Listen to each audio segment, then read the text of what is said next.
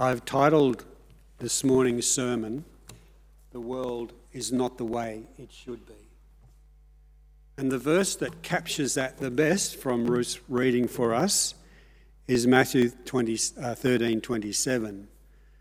The owner's servant came to him and said, Sir, didn't you sow good seeds in our field? How come there's wheat? We're going to look at this parable and see if we can tease out some helps for us to live today. And we're also going to have a bit of a look at why Jesus spoke in parables.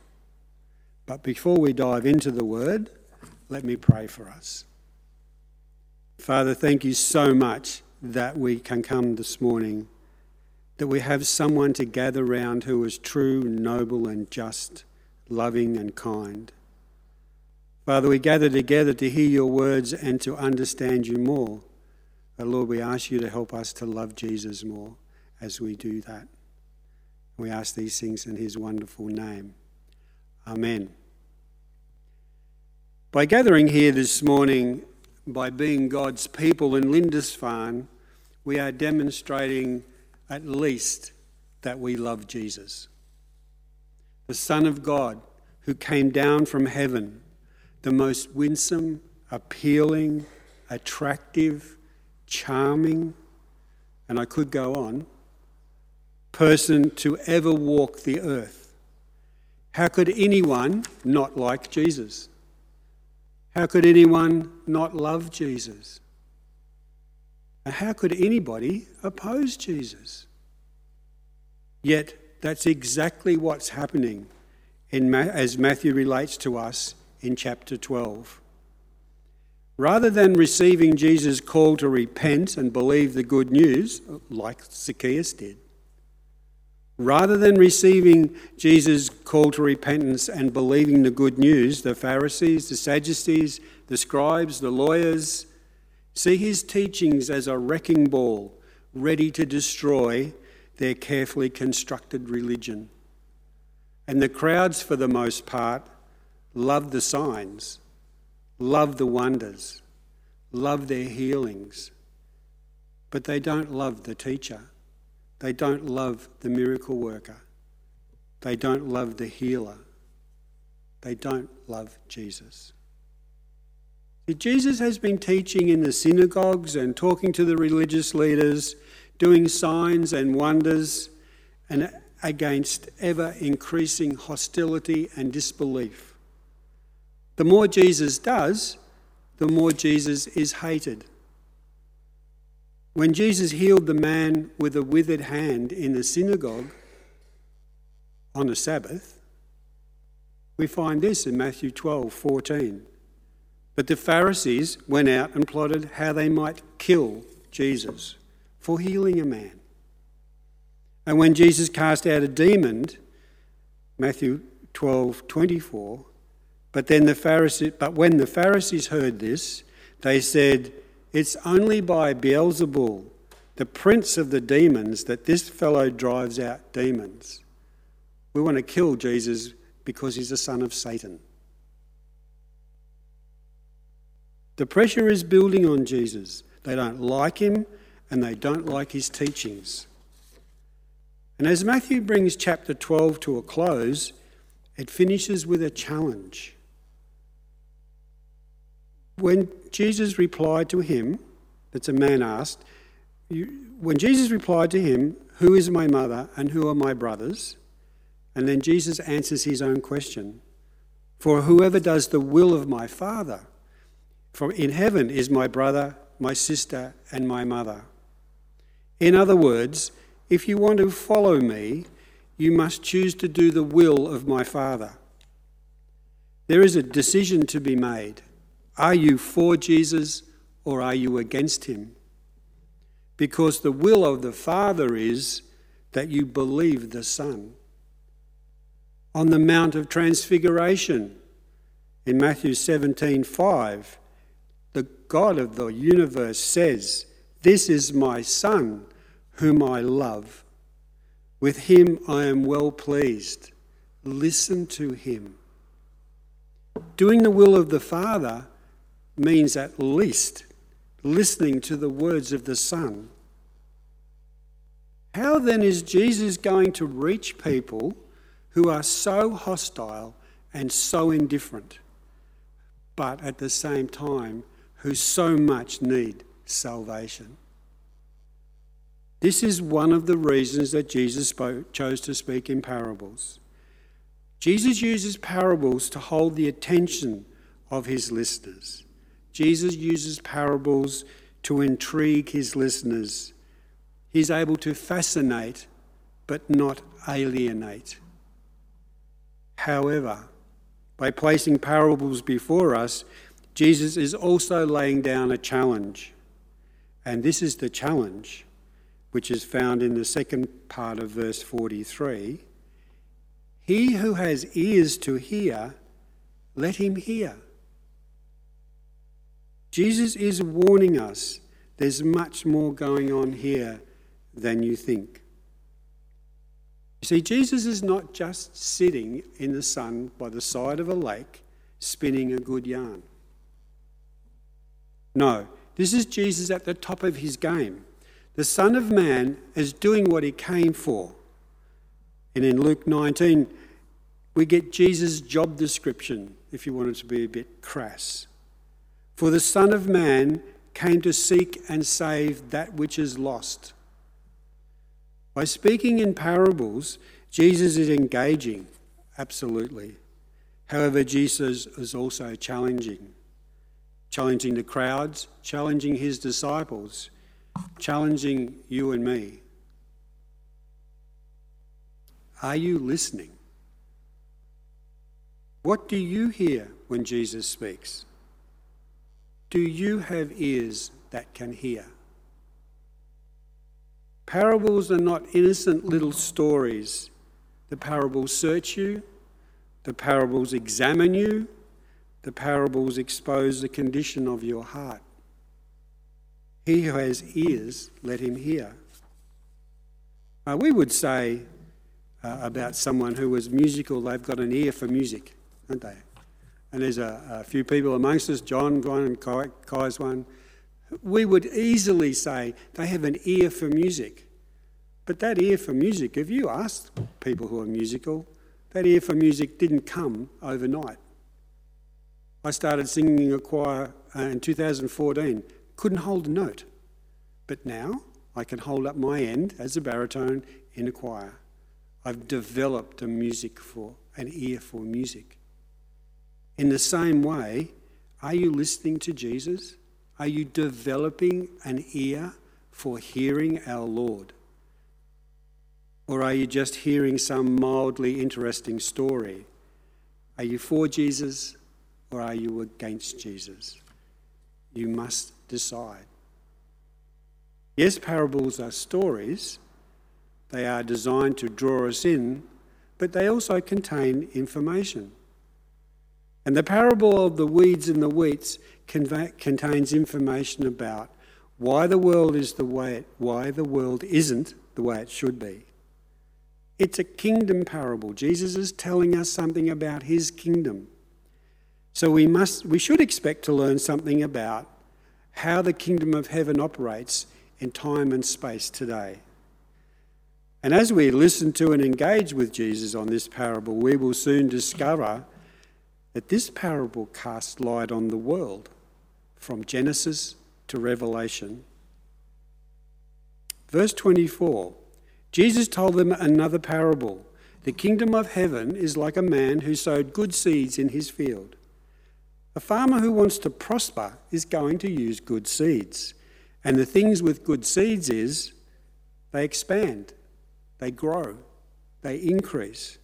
You start with a few, you end up with many. So the kingdom of heaven starts off showing great promise, a place where good seeds promise a good harvest. But while his men were sleeping, his enemy came and sowed weeds amongst the field and went away. An enemy has come, threatening the success of the harvest. Okay, so far, so good. Uh, I trust that you find that interesting. Yeah, it's not a bad little yarn, is it? But it gets very serious here because at that time it was a crime under Roman law to, th- to sow seeds, uh, weed, weeds, seeds, in someone else's field. And the people listening to Jesus would know that. It gets serious because this is an intersection between real life and the parable. And you're meant to start thinking, oh, who, who was it? Like, who was the farmer? Was it Fred? Was it Charlie? Who was the enemy? You know, I heard that Joe got busted for that a couple of years back. You're meant to ask who is the enemy. You're meant to ask what has a farmer got to do with the kingdom of heaven? Even this farmer. Perhaps the man telling the story is the farmer. And perhaps, maybe, the man telling the story is Jesus the Messiah. Can you see how the parable draws you in and then intersects with real life? To prompt you to listen to Jesus, to prompt you, to encourage you, even cajole you into asking, into seeking. And you can see this play out in Matthew 13 36. After this parable and a couple of others, Jesus leaves the crowd, went back into the house, and his disciples came to him and said, explain to us the parable of the weeds in the field. And the first thing I hope you will notice is that the disciples are asking. They're interested in the kingdom of heaven and want to know more about the kingdom of heaven.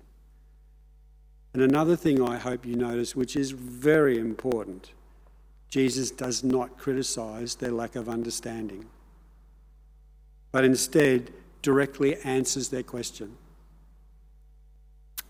Are you interested enough to ask? So the trouble in the field came from an enemy. Does that sound familiar? Genesis 1. And God saw everything that he had made, and behold, it was very good. And there was evening, and there was morning, the sixth day. But sadly, that's only the beginning of the story. Genesis 3 1 and 2. Now the serpent was more crafty than any beast of the field that the Lord God had made. And he said to the woman, Did God actually say, You shall not eat of any tree in the garden? And the woman said to the serpent, Sadly and tragically, we know the rest of the story. The fall, that original turning away from God, echoes and echoes and echoes down through history still echoes today, still reverberates today. There is still a God who does good, but there is still an enemy who does evil. And the servants of the master of the house came and said to him, Master, did you not sow good seeds in your field? How then does it have weeds? Every time a baby dies, every time a bomb falls, Every time life is hurt you, whether you recognize it or not, you ask the same question that the servants asked. This is the question you ask in your heart in those painful, quiet hours when you can't sleep. Master, did you not sow good seeds in your field? How then does it have weeds? This question is on everyone's lips, on everyone's hearts because we know things should be better. We know things are crook in Tallarook and there's no work in Bourke. Or in Shakespeare's immortal words, there's something rotten in the state of Denmark. We know there should be something better. But how do I know that we know there's something better? It's because we strive. Ever thought about that? Why do we seek good? The world does strive to make peace out of war. That we really do strive to make our culture and our country better. For all the spoken, all the words spoken at COP26, the world is striving to make the climate better. But why do we strive? What's our motivation? Well, you see, it's a fact of reality is you can only know something is unjust if you know there's such a thing as justice. You can only know hatred if you know there's such a thing as love. You can only know evil if you know there's such a thing as good. We know we are made for something better. Master, did you not sow good seeds in your field? How then do we have weeds? And the master replied, An enemy did this. And the servants asked him, Do you want us to pull him up? No, he replied, because while you are pulling up the weeds, you may uproot the wheat with them. Let both grow together until the harvest. Any farmer worth his salt wants the maximum return on his harvest. And it's no different with Jesus. Our Lord wants every seed that He planted ready at the harvest time. The Apostle Paul, writing to Titus, said this of Jesus Jesus Christ, who gave Himself for us to redeem us all from lawlessness and to purify Himself a people as His own possession. That's the harvest. Who are zealous for good works. That's the maturity. Growth maturity, a good harvest, that's what Jesus is after. But what does that mean for us today? The very beginning of, the ministry, of Jesus' ministry in Galilee, Jesus said that the kingdom of God has come near.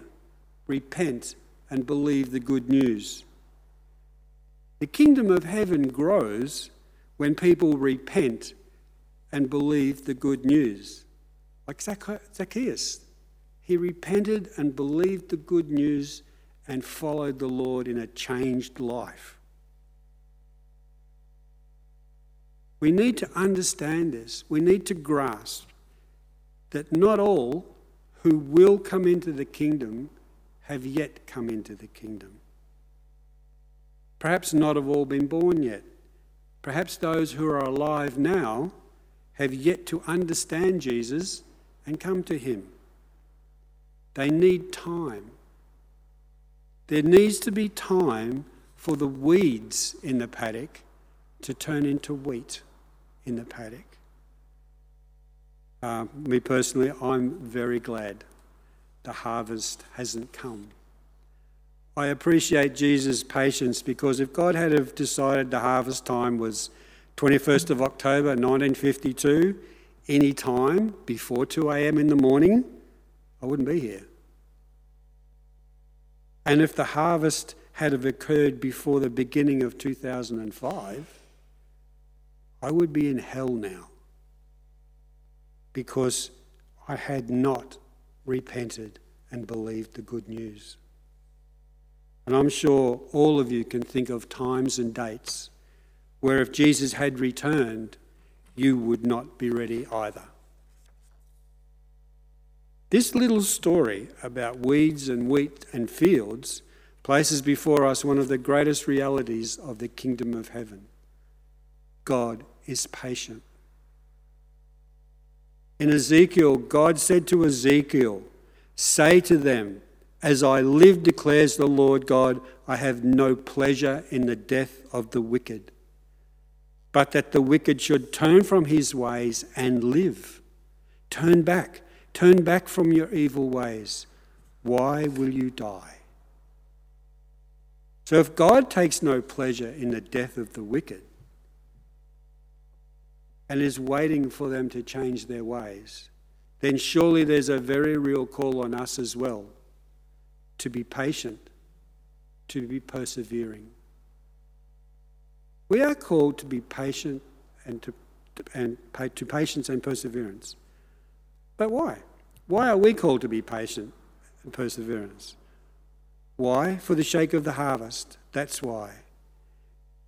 That's why this time that seems so long, this days we're living in now, that seems so terrible, that is such a diabolical mixture of good and evil, of wheat and weeds. That's why this time is still upon us.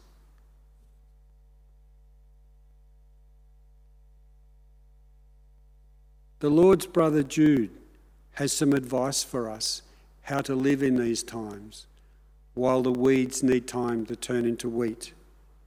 Keep yourselves in the love of God while you wait for the mercy of our Lord Jesus Christ to bring you eternal life. Be merciful to those who doubt. Save others by snatching them from the fire. Show mercy mixed with fear, hating even the clothing stained by the corrupted flesh. You see, we wait for the sake of our brothers and sisters who are yet to come into the kingdom. However, while we are waiting, while we are being patient, we don't preserve hopelessly. Our life is not without hope because Jesus has told us the end of the story. Matthew 13 30. At that time, I will tell the harvesters first collect the weeds and tie them in bundles, and then gather the wheat and bring into my barn. The actions of the enemy, the enemy himself, and all those who would follow the enemy will be overcome. Jesus states very clearly what this will look like when he explained to his disciples the meaning of the parables of the weed. And in Jesus' own words, in Matthew uh, 13 41 and 43, the Son of Man will, and Jesus is talking about harvest time, the Son of Man will send out his angels. They will weed out of his kingdom everything that causes sin and who do evil. They will throw them into the burning furnace. There will be weeping and gnashing of teeth. Then the righteous will shine like the sun in the kingdom of their Father. Whoever has ears, let him hear. And thus the harvest is complete. As I said, this parable has echoes of Genesis, echoes of the world we live in, and echoes of the end times. So let us finish this exploration of the parable in Revelation 21. Then I saw a new heaven and a new earth, for the first heaven and the first earth had passed away, and there was no longer any sea. I saw the holy city, the new Jerusalem, coming down from heaven out from God, prepared as a bride, beautifully dressed for her husband. And I heard a loud voice from the throne say, Look, God's dwelling place is now amongst the people. He will dwell with them they will be his people, and God himself will be with them and be their God. We've seen this morning that Jesus speaks in parables because people are indifferent and hostile, yet they must hear the good news so they can repent and come into the kingdom. We've also seen the reason why the world is not the way it should be. The kingdom of heaven is coming, but the enemies are still active. So, what do we want to do with that information? Firstly, we must continue to be God, hearers of God's word. As I alluded to before, you can learn and train your ear to the pitch of music. Just the same, you must train your ear to the pitch of Jesus' voice. And the Christian life isn't very complicated. Confess your sins, study the Bible, fellowship together. We have a number of people in this parish uh, who are more enough, more skilled than necessary to teach and to pass on God's words. To be a disciple of Jesus clearly means asking Jesus to explain what he's saying. And as I said, Chris is well trained. There's other people here who've worked with the Lord a long time. Ask them if you feel like your ears are going dull. And secondly, the triumph of the kingdom of heaven over evil is certain. In a, in a world that's gone absolutely mad, can I encourage you not to fall into fear and distress? We hear so, there's so much going on around us. We, we have access to so much information all the time that it is overwhelming.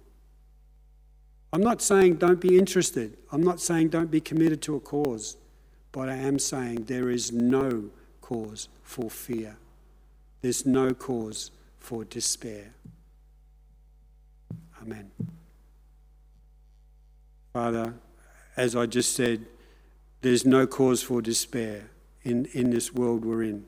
That's a, still a big ask, Lord. And as we sit here and as we leave today, Father, I pray that you would remind us that when things are tough, Jesus has overcome everything. And in the end, the harvest will come into his barn. Amen.